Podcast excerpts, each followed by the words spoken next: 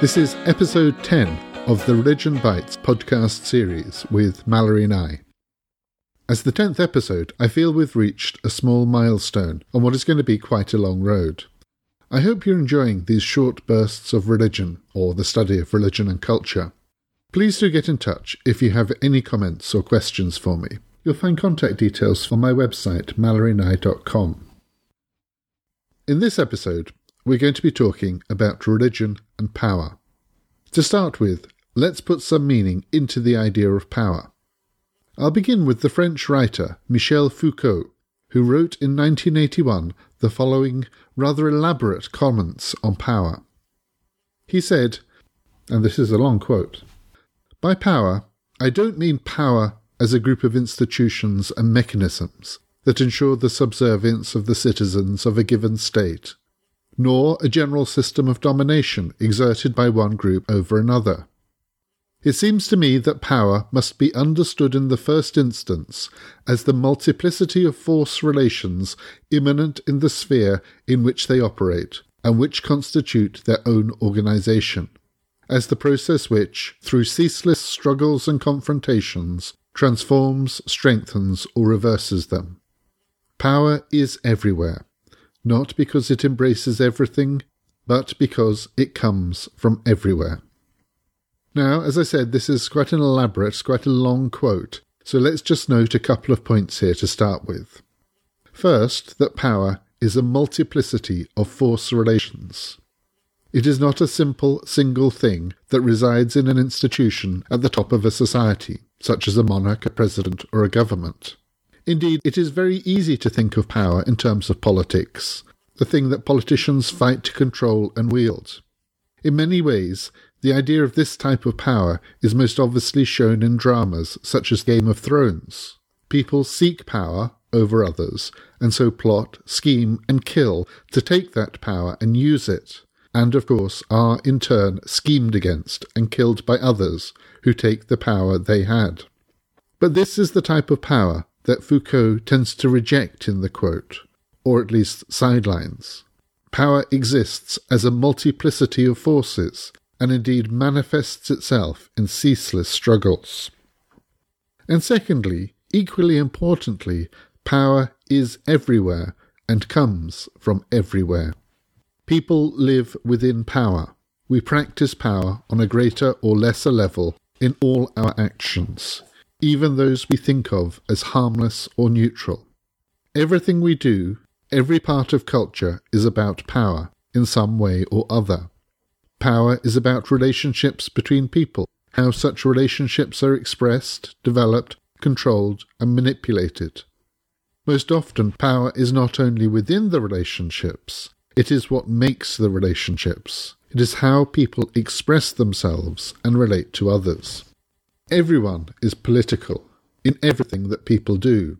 The power of thrones, wars, and kings, queens, or presidents is simply one form of power, at a high and very intense level. If we accept this argument, then the next question is where does religion fit into it? There are numerous answers to this.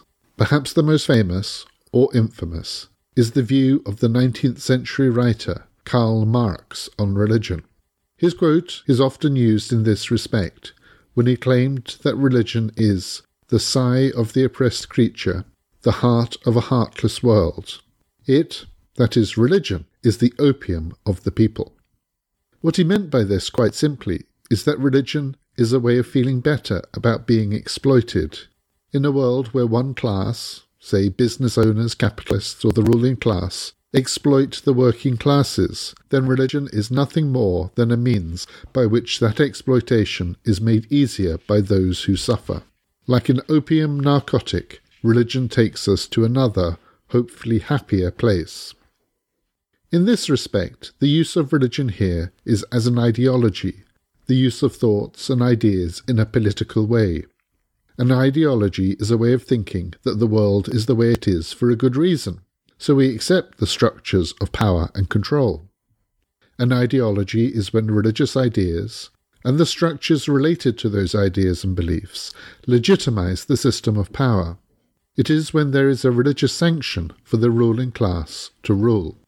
If the social and political system appear to be ordained by God, this gives it more authority and potential stability. To challenge such politics is to challenge not only the people with such power, it is also to challenge the religious authority. Thus, we can think of many examples where religion is closely implicated in supporting and legitimating political structures. Not all ideology is religious. Any systems of thought and belief can act in an ideological manner. Ironically, the most obvious example of a non religious ideology is Soviet communism. Contrary to Marx's view that the removal of class problems, class inequality, would bring an end to ideology, what happened in communist Russia was the use of ideas of equality and labour empowerment to legitimate and enforce the Soviet political structures. A pure Marxist might argue that Soviet communism did not properly eliminate the class divisions of society, and so the ruling Soviet oligarchy required an ideology to legitimate their power. Or it could just be that it is impossible to have human society without political divisions or class divisions, and so there will always be some ideology at work legitimating the fact that one group is being exploited by another and sometimes that ideology will be specifically or obviously religious, whilst sometimes it might be seen as more secular or non religious. Thus, we can also argue that in a similar manner, any ideas or models of understanding society can also be ideological. Thus, the belief in democracy and libertarianism, or freedom, is also ideological. Indeed, any political system requires some form of ideology to give it social legitimacy. When exploring this, the maxim is often to follow the money. That is, to ask who gains from the ideology, which groups, rather than individuals, but which groups have an advantage from the majority of the population participating in the system that is set out in the ideology. Which groups have that advantage? They are the ones with the most power. If we are talking about religion as an ideology, then obviously the leaders of the religion itself, perhaps priests, bishops, etc., will gain. They will have the advantage from a system in which the religion sets out the ideal of society and naturalizes a way of thinking that is ordained or blessed by God. But such religious ideology may also support others in power. A classic example of this is the idea of the divine right of kings with a particular Christian religious understanding of social power being manifest in a person as king or queen, who has that right to exercise ultimate power because that is what God expects of society. The German sociologist Max Weber, writing at the beginning of the 20th century, explored this from the other way around. That is, it is possible to say that the Calvinist idea of predestination is also a form of ideology. Those who are elect have been chosen by God, and in the Calvinist viewpoint, they stand out because they have a strong work ethic, they work hard, and are successful in what they do. They make a lot of money.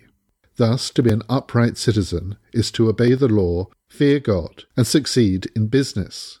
If one does this within a Calvinist context, then it is likely one will be identified as being one of God's chosen and thus showing God chooses some people to be wealthy and successful. This can be seen quite straightforwardly as an ideology that legitimizes the power and wealth held by certain people. God has given them that wealth and power because they deserve it. What Weber did, however, was turn this idea on its head, taking on Marx's idea that economic or material divisions, having or not having wealth and power, lead to ideology. Weber instead pointed out that the idea of worldly success as a sign of being elect came out of a religion before the society was in place to reward and ideologize such a viewpoint. In short, he argued that the spirit of capitalism, an ideology that sacralizes personal and social economic success, came out of Calvinism. That is, the religious ideas, one could say the ideology, they came first, and then came the economic system of capitalism. This is something to be careful about, what is often called economic or material determinism, or sometimes even reductionism. it is very easy to assume that it all boils down to the economics. What Weber is pointing out to us is that there is a two way street between political divisions based on such economic divisions and the religious and other ideological issues that can become associated with them. People with significant power don't just sit around trying to think of an ideology that will help them rule.